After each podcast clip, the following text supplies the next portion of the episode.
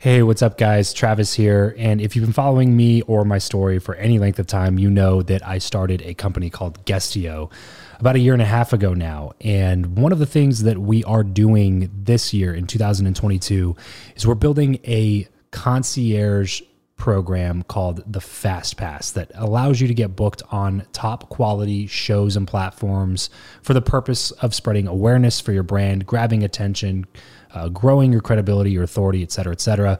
And so, if you are listening to this right now and you are a seven figure plus entrepreneur and you have a budget to bring in traffic, attention, credibility, authority to your brand, then this might be a really great program for you. Just head over to travischappell.com slash 10K. Why 10K? Because we guarantee in this program that you're going to be able to speak in front of 10,000 people within 90 days. Okay, 10,000 people within 90 days. Imagine getting on a stage in front of 10,000 people to share your message, your story. Well, that's exactly what we are doing inside of this program through virtual stages like podcasts or virtual events or YouTube channels or blogs you name it, we are working with it and we are trying to get you booked on those platforms. So travischappell.com slash 10x. There's a quick application there. And then right at the end of that application, it'll prompt you to set up a phone call where you'll jump on a call with me and we'll talk through whether or not you're a great fit for this program please act fast on this. Do not wait because we were only taking on one or two clients a week due to uh, constraints with our team and the limited supply of high quality shows and platforms that are out there in the market. So if that's you, and you're really wanting to explode your brand in 2022, head over to travischappell.com slash 10K, fill out the application, schedule a quick phone call, and you and I will chat really soon about whether or not this would be a great fit for you. Thanks, guys. Talk to you soon. Hey, this is Shaun T from Insanity and T25. And if you want to learn more on how to grow an insane network, you should be listening to the Build Your Network podcast with my good friend, Travis Chappell. Welcome back to the show. I believe that who you know is more important than what you know. If you agree, then keep on listening for tips on how to cultivate meaningful connections the right way. If you disagree, then tune in anyway to let me prove you wrong with my journey. My name is Travis Chappell, and this is the Build Your Network podcast. Hey, what's up, everybody? Welcome back to the show. Today, I'm really excited to bring on the guest. I know I always say that, but uh, it seems to be true every single time that I do it. But this one is a little bit unique because this is somebody that I've been following for years now. Before I even got into this podcasting scene, this personal development world, um, I was doing this guy's workouts at home even before I uh, before I got married. After I stopped playing college basketball, I was gaining a little bit of weight and I wanted to lose some weight before I got married. And I was doing this guy's training programs at my house. So um, this one was really cool for me to be able to drive out to his place out in Arizona and get this one done. Now, this is going to be a little bit unique because um, the second half of the file got corrupted. So we are actually re recording the second part of this interview. And so we're splitting this up into two parts. So this one is going to be part one. So, who is this? If you haven't guessed by now, you've probably seen it on my social media. Um, this is Shaun T. Shaun is an American motivational speaker, fitness trainer, fitness motivator, businessman, television personality, and choreographer. And He's best known for his home fitness programs for adults, which include T25, Insanity, and Hip Hop Abs. If you have not taken one of these programs, I promise you it will kick your butt. I used to be one of those guys that just wanted to play basketball and then go lift heavy things. And then uh, I took some of Shaun's programs, and man, they they absolutely destroy me every time. I'm just like left laying on the floor for a couple of minutes, just completely covered in sweat. Um, and I promise that they will be worth your time for sure. So uh, Shaun and I talk about a range of different things. We start off with how he overcame sexual abuse as a child and heading into his teenage years. Uh, we talk about what led to his first contract with Beachbody. And then we'll talk about which program of his that he liked the best, or not necessarily liked the best, the one that means the most to him, because we kind of went back and forth on it, and I and I made him pick one because he didn't want to pick one, um, but I think you guys will enjoy that part of the interview. So so many different things that we get into, and uh, Shaun is an expert on so many different topics, and so I can't wait to share that conversation with you. But really quickly before we get into that, if you want to know how to create and maintain relationships with people like Shaun and some of the other guests that I've had on the show I can tell you right now, it's all thanks to my podcast. If I didn't start this show, there is zero chance that I would know as many awesome people as I do now. And look, it's it's the perfect credibility vehicle and the exact value adding excuse to really just connect with the people that you want to connect with. I highly, highly recommend anybody starting a show, but especially if you are in a niche or in, in, a, in a field that is not super niche, something that anybody can get into, like real estate or lending or insurance or something like that, and you're looking for something to differentiate yourself from everybody else in the marketplace, then I highly, highly recommend looking to create content through a podcast. But if you do it, do it the right way, because last I heard, 90% of podcasters never make it past episode seven. And so if you want, if you want to be on the right side of that statistic, you're going to want to do what I did, which is hire a coach, hire somebody that's been there, done that, can walk you through the process. And yes, that is something that I currently do in the last few months i've helped several people get their shows off the ground and i'd love to do the same for you. So if any of this resonates with you then head over to travischappell.com slash coaching to apply. I only accept a couple people at a time because i don't want anyone lost in the process and i'll only be doing this for a little while longer. So be sure to apply over at travischappell.com slash coaching if you're serious about getting started and we will chat really soon. And now here is my conversation with shaun t Shaun, welcome to the show, man. Thanks so much for uh, letting me come out to the crib here and get this done. I actually like that I'm getting interviewed on someone else's podcast in the Transformation Center because yes. it's just I love when people come here. You know, I travel. I i have been guests on podcasts a lot of times. They're on the phone, but to get people to come into the energy we provide here is is pretty dope. So so much better. I thank you for driving all the way out here. That's dedication and commitment. So thank you. Of course, whatever brings the top quality content. That's what we're looking for. I like it. So, bro, you have so many amazing parts to your story. So I kind of want to dive in here and build a little bit of context. Take me back and set the scene for what it was like day in the life for 10 year old Shaun T.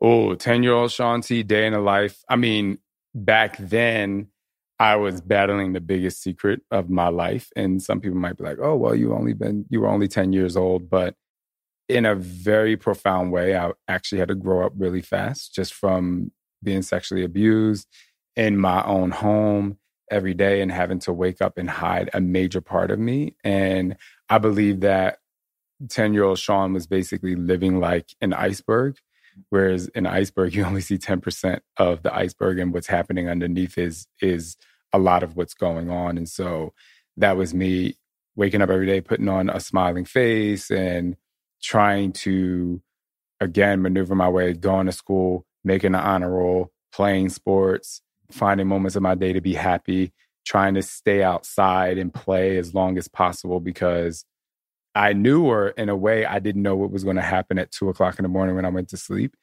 Uh, it was very interesting because I always wanted to sleep in my brother's room, and he always used to be like, "Why do you want to sleep with me?" You know, older, he was an older brother, older, so cool.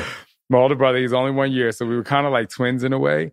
But I always wanted to sleep in his room, and he would be like, "No, like get out! Like, why do you want to sleep in my room?" And you know, partly was because I, I mean, I really loved him. I mean, having an older brother was awesome. I really looked up to him.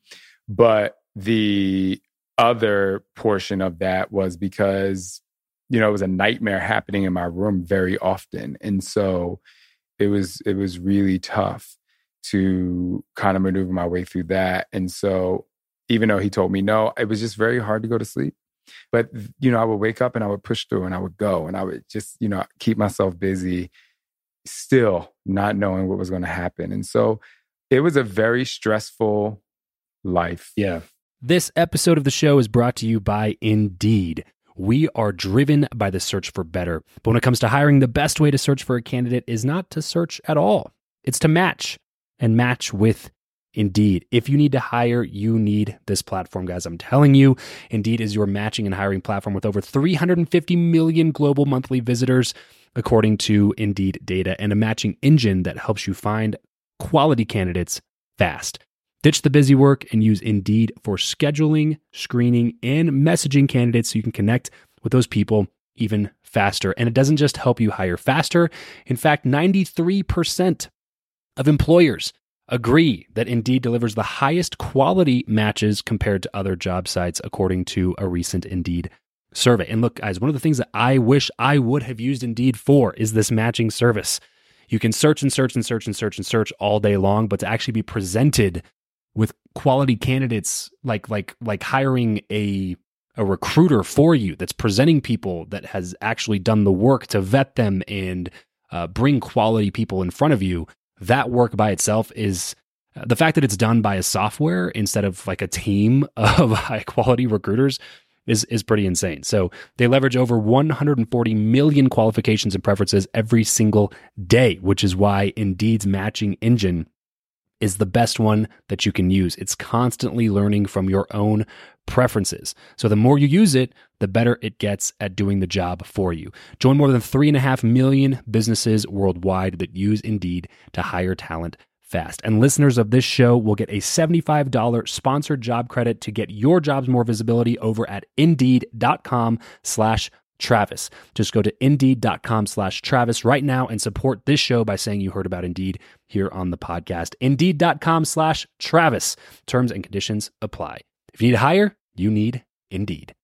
So t- tell me a little bit about kind of the perspective there because as adults, we can sit down and have a conversation and be like, okay, what was happening was clearly wrong. And like, there, there's an obvious answer, like, should have told somebody, right? As a little kid, you only have one context, one perspective through which to view the world, right? right. Like one lens, if you will.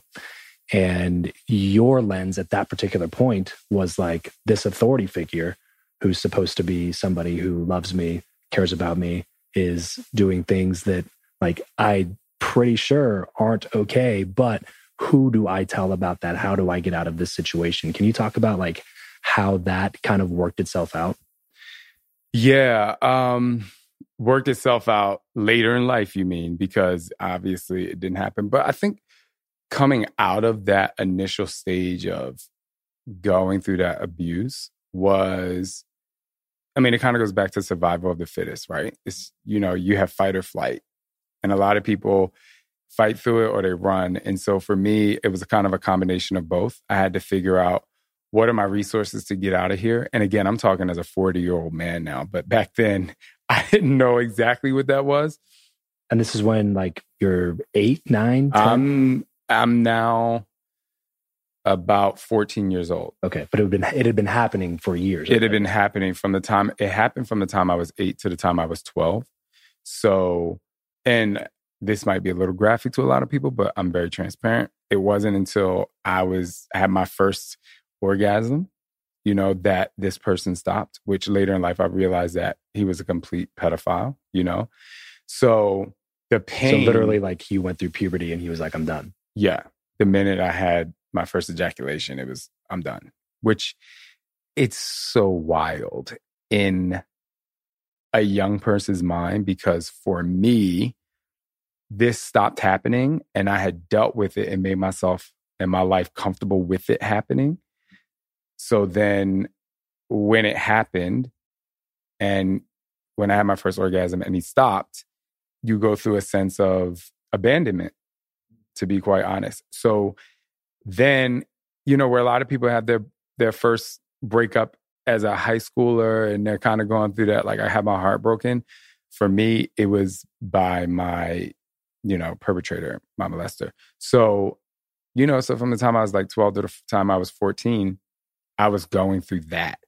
And then when I realized that, you know, it was really affecting me a lot when I turned 14, I actually you know, devised a plan to move out of my house because it just, it was just so toxic in there. Well, you're, you're still trying every day to like just pretend like nothing happened, right? Because did was he he was still present? He was still present. Uh, I was trying every day to pretend like nothing happened, but the I guess the dichotomy of it all is I'm still I'm now trying to get the attention. Mm. Does that make sense? Yeah. yeah. So to form a, an attachment, right? So in a sense, when you're young, you're saying to yourself, and when it's happening, this shouldn't be happening. This is wrong. But when it stops because you've invested so much time to protect this person and this situation and this secret, now you're saying to yourself, well, I invested this much. You know, why why are you allowed to now control the situation and, and leave? And um, I mean, it was it was very heavy. Yeah. At what point? At what point was he out of the picture? Uh, he actually wasn't out of the picture initially until I moved out of my house at 14 years old. And then, so for me, that was me getting away.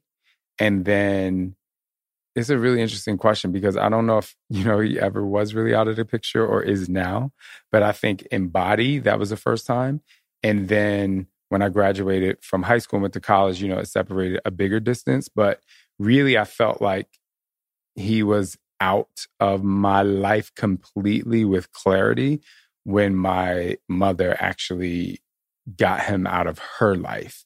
And that even took a very dramatic moment because he actually held a gun to her head.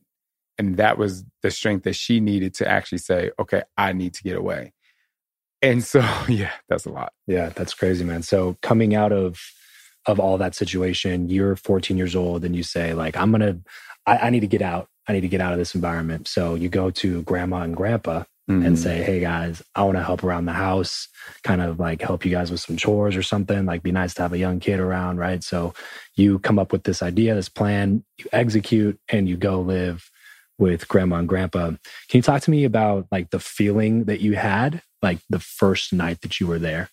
Yeah, so it was really it was actually the most profound uh, moment in my life and the most emotionally driven experience I've ever had because well, my grandfather's a pastor of a church. Mm. And what kind of a church? Uh, it was kind of Baptist non-denominational, if you will. Okay. It was Christian. Okay. Um, so he, you know, he always prayed. Like that was the thing. We prayed before dinner. We prayed after dinner. We prayed when something went good. We prayed when something went bad. We prayed before we drove off in the car. Yeah, you know, right, we prayed all right. the time. And so my first night there, I mean, I was feeling so relieved that I was just away from this life that I was living. I said goodnight to my grandparents. I was super, I had my own room. And then for the first time, I didn't like, you know, crave to have my brother's, you know, safety net, yeah, if you will. Protection. And I remember getting into bed, the lights were still on. My grandparents were in their room, which is a couple doors down. It was on the other side of the house upstairs. And I just started crying like the loud, like as if I was getting a spanking. You know, it was just so loud. And they both came running into my room and, you know, just started praying. They, they just, I felt like they knew something was just not right. And I do know for a fact that they always have reservations about what I like to call my step monster. and um, it was just so peaceful. It, it was that moment that was really peaceful. It was a it was a six year cry. Yeah, is what it was. Like just finally, just it break the dam. Break, yeah, like, yeah. And you know, it was like the iceberg melted. Right, like you. It's like I reached warm water. It was. I felt like comfort, and uh, I woke up the next day and I can tell you this, it was such a shift from waking up that next day. My grandfather would probably say it was the prayer. for me, it was just, it was like I was proud of myself for getting through it. I was proud, I think I was more proud of the fact that I could see the future and to be very uh, transparent, I guess is the word, but actually, my grandfather talked a lot about being born again. You know, for Christians, it's once you accept Jesus Christ as your personal savior. You're born again. You are forgiven for all your sins. And, uh, you know, I woke up that next day and I was like, oh, this is what born again feels like. Hmm. Yeah. You know, for but, me. But not in a spiritual context, more in a. I mean, it was in a spiritual context, maybe not in biblical context, right, you right. know? Okay. So, gotcha. Yeah. Gotcha. So you're now in high school, 14 years old sports, academics? What was your what was your jam in high school? Yeah, uh, here's an interesting question. My jam was actually finally releasing my personality. Really? That Okay. was my jam. What do you mean by that? I was such a quiet person in elementary school and middle school, and then going to high school. And I remember going to high school that first day, and I was in a new space. I actually felt like I was speaking, you know, because before it was like I was speaking, but it was so heavy. Now I felt like I was speaking with air and life. And so I was able to like showcase my personality. So I think that was my jam. I mean, I joined the choir. I I was a track athlete. I um I ran track, you know, all three, all f- cross country, indoor and outdoor. That was a thing that I loved. I didn't play basketball or uh, football anymore because I just fell in love with with track and field so much, like it was crazy. And then I was also president of the E Race Club, which uh, it was called End Racism and Sexism Everywhere, and that was kind of like my intro to actually movement in terms of rhythmic movement because as the president of that club you had to be the captain of the drill team too so and we ran all of the pep rallies out in the football field and the basketball court so it was really well rounded and then i became a part of student government um, i was a vice president of my class for a few years and then actually kind of produced and developed my own TV show in school. Yes. And so at the end of the day, so we, I don't know if you remember, um, you know, Anderson Cooper and Lisa Ling, they were on Channel One. It was our, our news Okay. station in school. And uh, I just wanted to be Anderson Cooper so bad, but they only did Channel One in the morning. And so uh, I went to the AV department. I was like, you know, I really think, you know, you should let me do the, the, the afternoon news and they hadn't they hadn't done it before and what was really interesting is they were like okay so before they let me get on camera i had to go do the morning announcements in the office. So where the secretary would do the morning announcements over the pa system and stuff the loudspeaker. So then you know they started letting me do the morning announcements. And i guess because i was good at the morning announcements then they put me on camera. And i remember i used to have my sheet there had all my notes. And for people who've done my workouts almost almost all of my workouts, you know, I would end with my name is Shaun T. Peace out. And so mm-hmm. that started way back in high school. Like that's when that's when Oh, really? at. Yes. It's so crazy.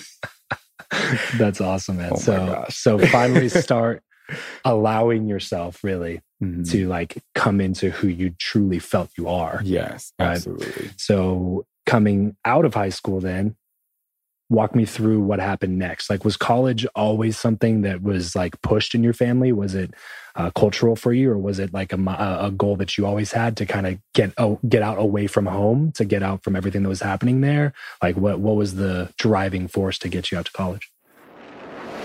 This episode of the show is brought to you by Molekule. You guys know that I don't accept a lot of sponsorships here on the show because I only want ones that I actually think can help all of you. And this is definitely one of them. Molekule is reimagining the future of clean air, starting with the air purifier. It's not just an improvement on an existing outdated technology, but a complete reinvention of air purification, which is definitely something at the top of my mind with my son being born soon. Unlike HEPA filters, Molekule destroys indoor air pollutants at a molecular level, completely removing them from the air that you breathe. It uses photoelectrochemical oxidation nanotechnology to eliminate allergens, mold, bacteria, viruses, and airborne chemicals, which can really help you sleep much better. And getting good sleep is absolutely critical to having a productive day. So, placing your molekule next to your bed clears the air that you're breathing, and many, many customers report feeling ultra energized after getting the best night of sleep that they've had in years. Molekules technology has been personally verified by science, and most importantly, it's been tested by real people. Molekule has given allergy and asthma sufferers around the country an all new experience. So, for $75 off your first order, visit molekule.com. That's M O L E K U L E dot com. And at checkout, enter code Travis. That's molekule.com with a K, M O L E K U L E dot com, and enter code Travis at checkout for $75 off your first order. I mean, getting out to college was definitely a combination of my mother being very much education driven. I think it's because, you know, my mother grew up in a house where my grandfather was a pastor and very old school. So she didn't get to play sports. And when she did, she excelled the best she could, but then she wasn't allowed to do it. Uh, she didn't go to college. She struggled. We were on food stamps growing up, government assistance. We always had the car that broke down on the side of the road or that wouldn't start in the morning. So I know that she knew that education was the way that my brother and I would really excel and move forward in life and didn't have to live kind of like the struggle that she did. Like bust out of the circle. Right. And so my mother had a stepsister and she was the first person in that immediate household from my grandparents to go to college. And we were really uh, motivated by her. We would go visit her in college. She would take us to her college on the weekends and stuff. So it was, we knew at a very young age what college was. And it was fascinating. And my mother would always be like, you have to make the honor roll. You have to make the honor roll. And we did. And, um, you know, there was a couple years where I was being fresh and fast. And I, you know I mean? I was like, ah, I can get like a couple C's here and there. She's pissed because she's like, you just made the honor roll. You're slacking, you know? But the, the fact that college was really, was really a part of our lives, we were focused on doing that. So my brother was the first one out of, you know, my immediate, immediate family to go to college. And then I was the next one. But it was really important for me to, you know, excel in sports as well. So I wanted to get a scholarship for track and field. I definitely was like, I, I need to do that because I was, I was just very competitive, number one. And number two, I just knew that What's scholarship. That like? right. I know if you've ever done my workouts, you know I'm like telling you to push harder. I've done but, several of your workouts. Yeah. good for you. Good to know because I was going to put you to the test today. Just kidding. So, yeah. So, I mean, you know, so being an athlete, you know, it was important for me to get a scholarship. And I did to a school, but I didn't choose to go to that school. I got an academic scholarship and grants as well to the school that I did choose to go to. And I was also part of a program called the Educational Opportunity Fund.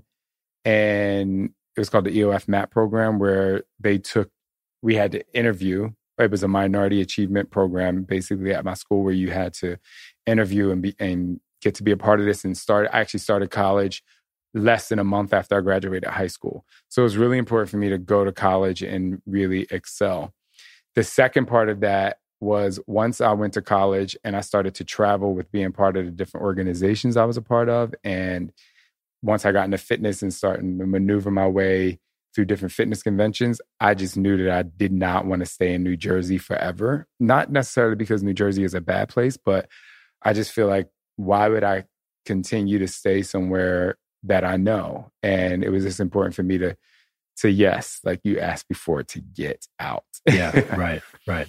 So you're in college and remind, remind me what your first degree was that you were trying to go for communications because I was still in the Anderson Cooper kick. Okay. So gotcha. I wanted to, I did go into for communications, radio, TV, film. And then switched to sports science. Then I switched to sports science because, you know, I went to college, wasn't on food stamps anymore, gained a lot of weight because the food cart was amazing. I could order Domino's. I could go get baked ziti. I could get like all the pizza I wanted. I could get extra ice cream. Plus, how, wait, how much weight are we talking here though? Well, I was 178 pounds when I graduated high school. And I remember because. And you're about six foot more? Well, actually, when I graduated, I was probably like 5'11. Okay. I grew a few more inches. you know what I'm saying? I'm not as tall as you, but close. uh, no, I, um, so I was like 5'11, 178 pounds. And within that first year of college and eating and just like enjoying life, really. Yeah. I, and I didn't drink. I wasn't like a drinker. I didn't go to parties like that. But yeah, I gained 50 pounds. So I went to like 228 pounds. Wow. In a single so, year. Yeah. So not you skipped the freshman 15 and went straight for the freshman 50 then. Yeah, you have to no. The five was first, not second. You know what I mean?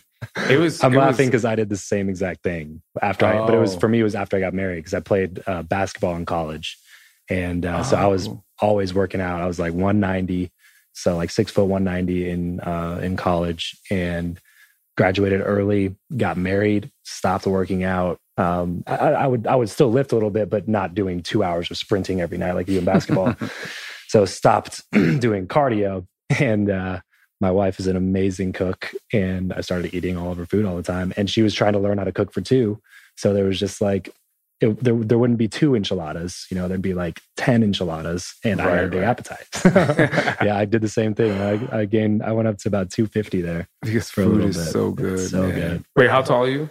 About six six six six one. Six one. Oh, we're about the same height. Yeah. That's good. Yeah. Uh, so yeah, so you get it. Yes, You know, and food is pretty much the culprit. Uh, it my takes you- weakness. I was gonna say it takes you down, but it kind of takes you up in a way.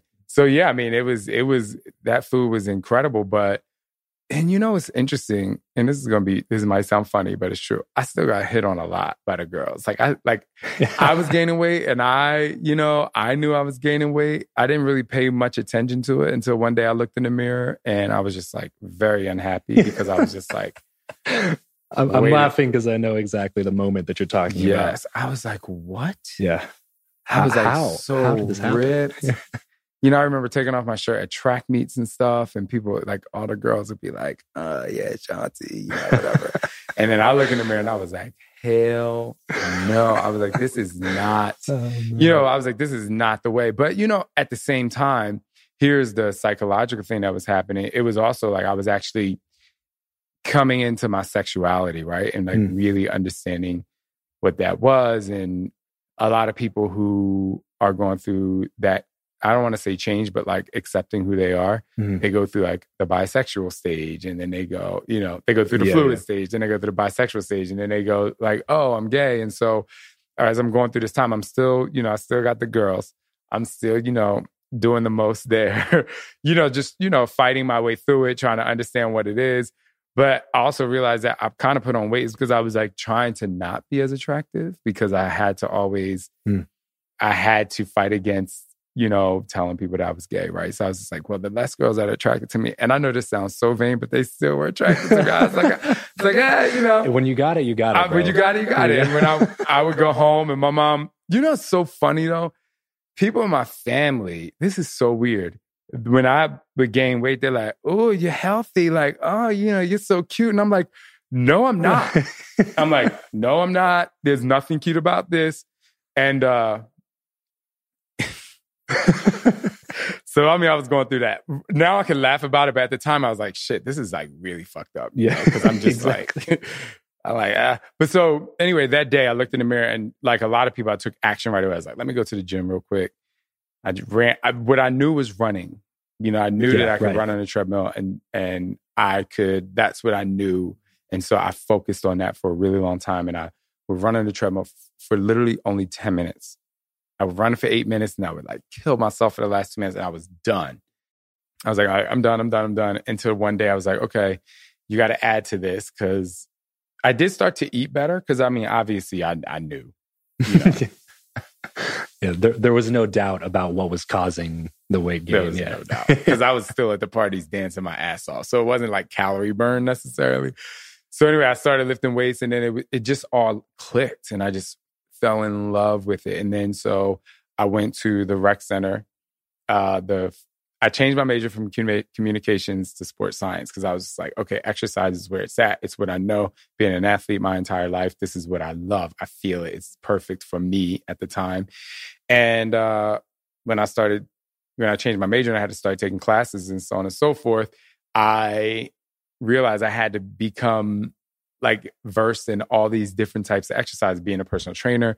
And then group exercise was huge. They were like, if you want to be marketable out in the field, you have to be able to teach group exercise. So I was like, well, let me, I ain't teaching no like high low, Jane Fonda, you know. I love Jane Fonda, but you know, leg warmer shit. Right, right. I was like, let me come hard. So I found like this hip hop, you know, hip hop dance class. And I went to the rec center front desk and I talked to the director and I was like, Tina, I really, you know, you should let me teach a class here. And what was amazing is she was in higher education, which I think is really good.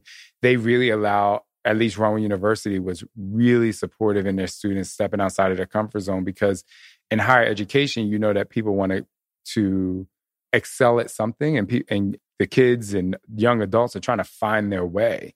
And so, still to this day, I was like, what if she said no? You know, that would have been crazy. But she said yes. And, you know, I advertised in the school paper and I was still a little popular. because I was in the Men of Rowan University magazine. So I was Oh, like, you know, it wasn't necessarily like a Chippendales magazine, but hey, you know, I was, you know, Close enough. It was close, enough. Yeah. And, uh, you know, I had my little spot. I, I think I'll, I'll forget what month I was. I have to find it. But so, you know, and then I advertised and I put my little picture up and on the bulletin board or whatever. And like 90 something people showed up to the first class and the room could only hold 60 people. wow. And so And you're like 20, 21. no, I was I was like maybe I was like 19 or 20. wow. I think I may have been 19 because it was within that. Yeah, because I graduated when I was 18. I think I was 19. No, I think I may have been 20 because my freshman year I turned 19 and the next year, yeah, 20. So I had Pleasure Fraternity. And it was after that, I was like, okay, I got to get it together.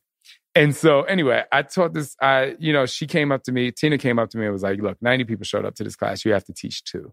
Yeah. I had never taught a class. Yeah. But the cool thing was, is I did, you know, I was the captain of the drill team. So I had like some sense of, you know, how, How to to lead. Uh, lead, Right, yeah. Right. But uh I don't know. I have to say this because dancing is in my soul. Like it's it's not for me, it was so natural to literally be like, I'm doing this. And people would come up to me and be like, Oh, like how many classes have you taught? How long you been teaching? I was like, This is my first one, you know. But I got on the group exercise schedule right away, and my class was it was just so popular and like great. And I think a lot of it came from me just like giving people joy because I didn't I didn't do it for me. I did it because I was like I'm learning about exercise and weight loss.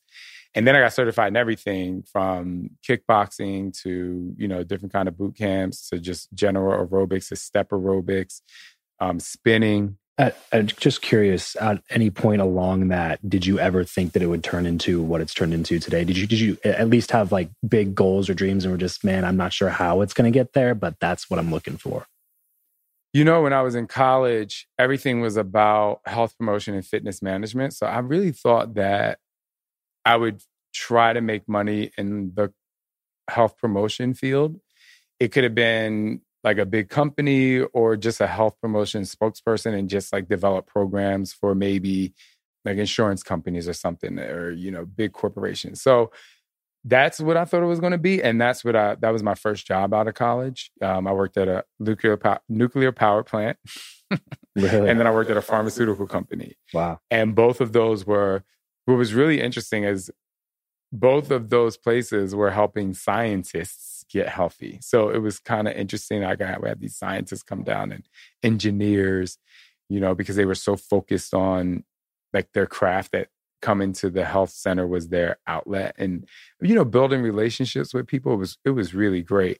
But to be very honest it just got like it was so mundane like the in and out getting up at four o'clock in the morning to be at work at five you know driving an hour and then getting coming home and still not making a lot of money and then having to teach. I would go teach dance classes till nine o'clock at night you know? So i was working eight probably 12 to 14 hours a day, depending on the day. And so when I, so when I was in college, I just thought I was going to be doing that, you know, and then, you know, just moving forward. Uh, I think one of my, one of the defining moments of teaching in college is when a 40 year old man came up to me and was like, you know, you're changing my life. And I was like, what? I was like, you're so old. Like, like, how am I changing your life? I'm like 19, 20 years old. Like, what do you mean? And, but not until later did I realize that, you know, health was that important. And as you get older, you know, your metabolism slows down. It's, you have to work harder to achieve the results and maintain and sustain your body and everything. And so that was really the defining moment that I was like, I really want to be in health promotion. However, there was the grind workout on MTV. It was a DVD that I got at Sam Goody, and the lead was Eric Nies. I don't know if anybody would watch The Real World, but that video actually prompted me to to start teaching group exercise. And then as I'm going through that, and, and I start going to fitness conventions, and it's actually a requirement, and and our school paid for it, which was amazing. oh, really? Yeah, I was like, I need to. I was like, one day I'll have my own DVDs. never thinking it would be this. It would. I was just like, oh, I'll do it once. You Like, know, that'd be cool. I didn't think you could be super financially stable from it or anything. Right, I was just like, eh, you know, I'll do it.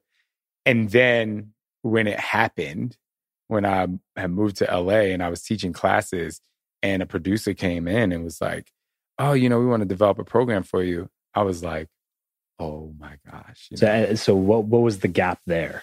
What was the gap in between graduate college, working these crap jobs that, and maybe maybe that's a little too harsh, but working jobs that They weren't were not crappy, fulfilling. Yeah, But they, I mean, they weren't crappy jobs. They were, I mean, they were amazing jobs for some people. yeah, right. but yeah, yeah. in in the direction that I think my life needed to go, they just weren't for me.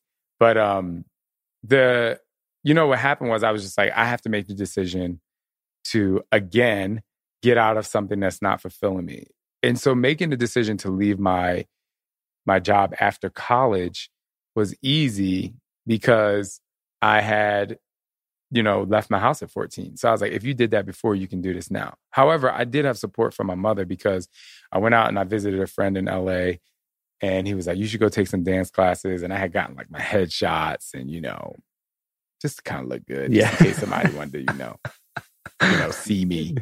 And I went to this dance audition and I got picked to be a part of this agency. And so when I went home and they called and they were like, we want you to be a part of this agency, I called my mom and she said, go. So it was easy for me to go to work give my two two months notice actually and so the gap was really just doing all that and moving to la with $3000 and my ford focus and renting a room on in someone's apartment that i didn't know and my brother drove out with me and three two or three days later he left me there and i was like he oh, was shit. like, I'm done. right? and then I got I got a job at Equinox teaching classes, and it was really cool because before we didn't have GPS on the phones, we had MapQuest, so I had to like get the address, go to FedEx Kinkos, find a FedEx Kinkos, print out the directions, and I'm like driving over Laurel Canyon Boulevard and you know from North Hollywood to West Hollywood, and I'm like following these directions.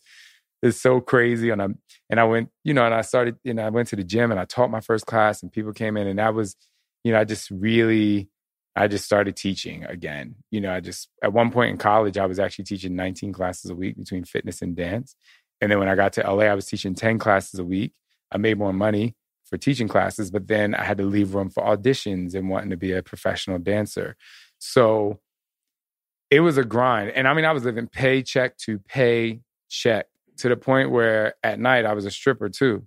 So yeah, oh, yeah, I was trust and believe. That body got to be right. And I was like, eh, How do I bring in some extra cash? Yeah, if I'm gonna get hit on, I might as well get paid for it. That's fair. That's Why fair. not? You know, so I did that. That's awesome. So, so in LA, don't try now- to get don't try to skip past it, Travis. Come on now. I know you want to ask about the strip. I'm curious to know what the proportion was of like income on teaching classes at the gym versus stripping. Oh my gosh. So, first of all, I was teaching at Equinox and I was making, I think, like 50 something bucks an hour, maybe 60. And I was teaching 10 classes a week. I made like a thousand dollars a week. So maybe I was getting a hundred bucks. I don't remember. So I'm, I remember making like a thousand bucks a week. And which in LA is pay your rent and oh, well, I mean, some 4,000 bucks a month was, Yeah. was pretty good because I was a, I had roommates. okay, So, okay, gotcha. you know, yeah, I'm still late on a few bills or whatever. Yeah. But uh, so um, so that, and then I started working with Kathy Smith, who is a fitness icon. Okay. The, uh, one of the salespeople, one of the sales reps at Equinox, was like, "Hey, I have a friend who ne- who's developing a fitness program for this company, and she needs some instructors." So I went and auditioned for her. And I went to her house, drove to Brentwood. It was amazing. She was incredible. So she hired me as an instructor for her. Okay. And so I was making like 50 bucks, uh, 50 bucks an hour per class. And I, ended- I was teaching like two classes a day, like for four days a week. So I went from like teaching like 10 classes or whatever. I don't know. I was teaching, I started teaching a lot. Yeah, yeah. But then a lot of times I had to call out of work because I had to go to an audition. So I was like, I need to make money. Right. I need to still make money. So one of the women in Kathy Smith's test group, you know, I was trying to help these women lose weight. So I was helping them lose weight. And I was like, you know, the young, cute guy and, you know, instructor guy. So she was Yeah. like, oh, you know, me and my boyfriend own this gay club in West. Hey, what's up, fellow and future networkers? Want to listen to Build Your Network a day early? Download the Himalaya app and follow the show for exclusive first access. Himalaya is a brand new podcast app where you can find every single podcast you love and some future faves. Whether you're a podcaster or a fan, Himalaya has got your back. Discover personally curated playlists and show your favorite podcasters, aka me, some love with Himalaya's tip jar. It's free, it's the easiest platform to use, and they're adding cool new features every single day. So go to the App Store, download Himalaya, that's H I M A L A Y A, and don't forget to follow Build Your Network once you're there. Well, that's it for today's show. Thank you so much for tuning in. If you'd like to learn more about how we've been able to get some of the guests to come on the show, I've created a totally free resource called Meet Your Hero. So if you'd like to connect with people you respect and admire that are difficult to reach, you're going to want to go to travischappell.com slash hero to take action and start that training today. Have a wonderful rest of your day and remember to leave every relationship better than you found it.